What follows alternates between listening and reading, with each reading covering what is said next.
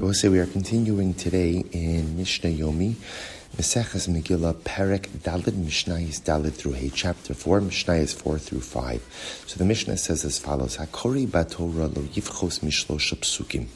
When a person is reading from the Torah, a person should not go ahead and ever read less than three psukim. In other words, that an aliyah, an aliyah can never be less than three psukim. Now here the Mishnah refers to an interesting practice they used to have, which was a Torgamon. Torgamon literally is a translator.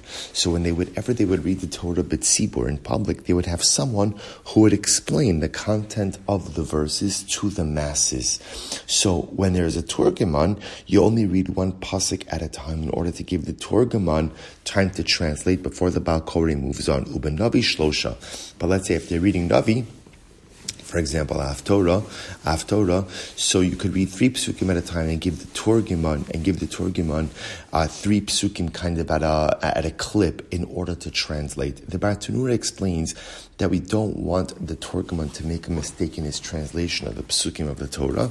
Therefore, we only give him one pasuk at a time. But the psukim of Navi Again, we don't have to be as precise with all of the details or translations, and therefore we can give him three psukim at a time. Hayu shlosh shalosh parasios, korin echad echad. But let's say again, let's say in the Haftorah that you're reading, it happens to be you have three psukim, but the three psukim are from three different parshios three different sections.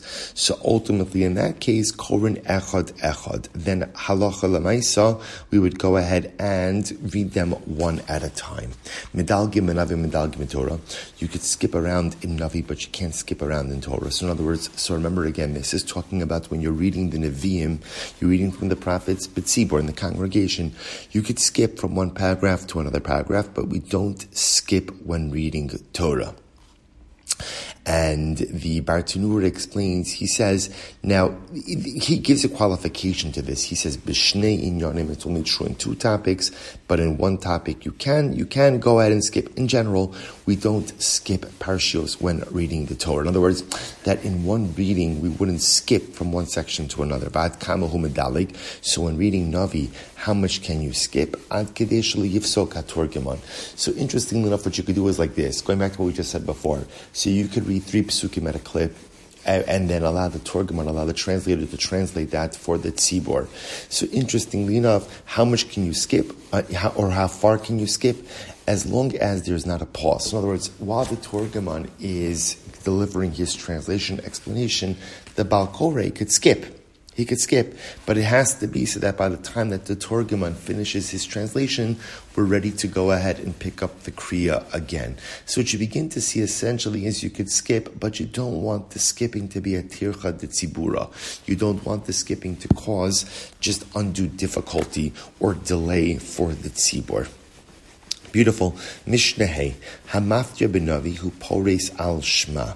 So this is actually interesting. The person who was given the honor, the covet of reading the Haftorah, he's also the person who gets to be Poris Hashma. Poris Hashma we spoke about in yesterday's Mishnayis, Shabbos Mishnayis actually.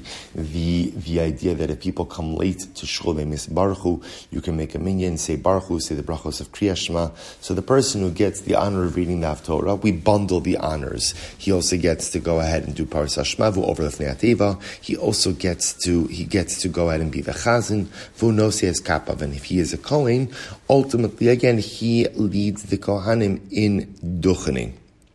Now the idea seems to be that the idea seems to be that they wanted to make sure that the honor of reading the Haftorah was something that would be coveted, something that would be mechubad in people's eyes, and therefore they bundled these other honors together with the reading of the Haftorah.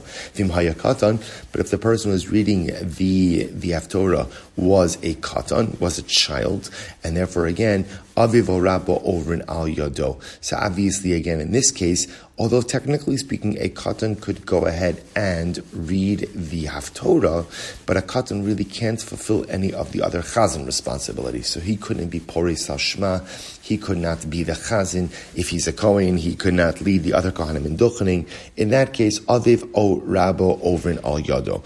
In that case, again, if it's the katan who read the Haftorah, then his father or his rebbe could have the ability to go ahead and take his place in the, we'll call it the congregational aspects of leadership. All right, so we'll stop over here for today. Yashakayach, everyone, wishing everyone a wonderful day.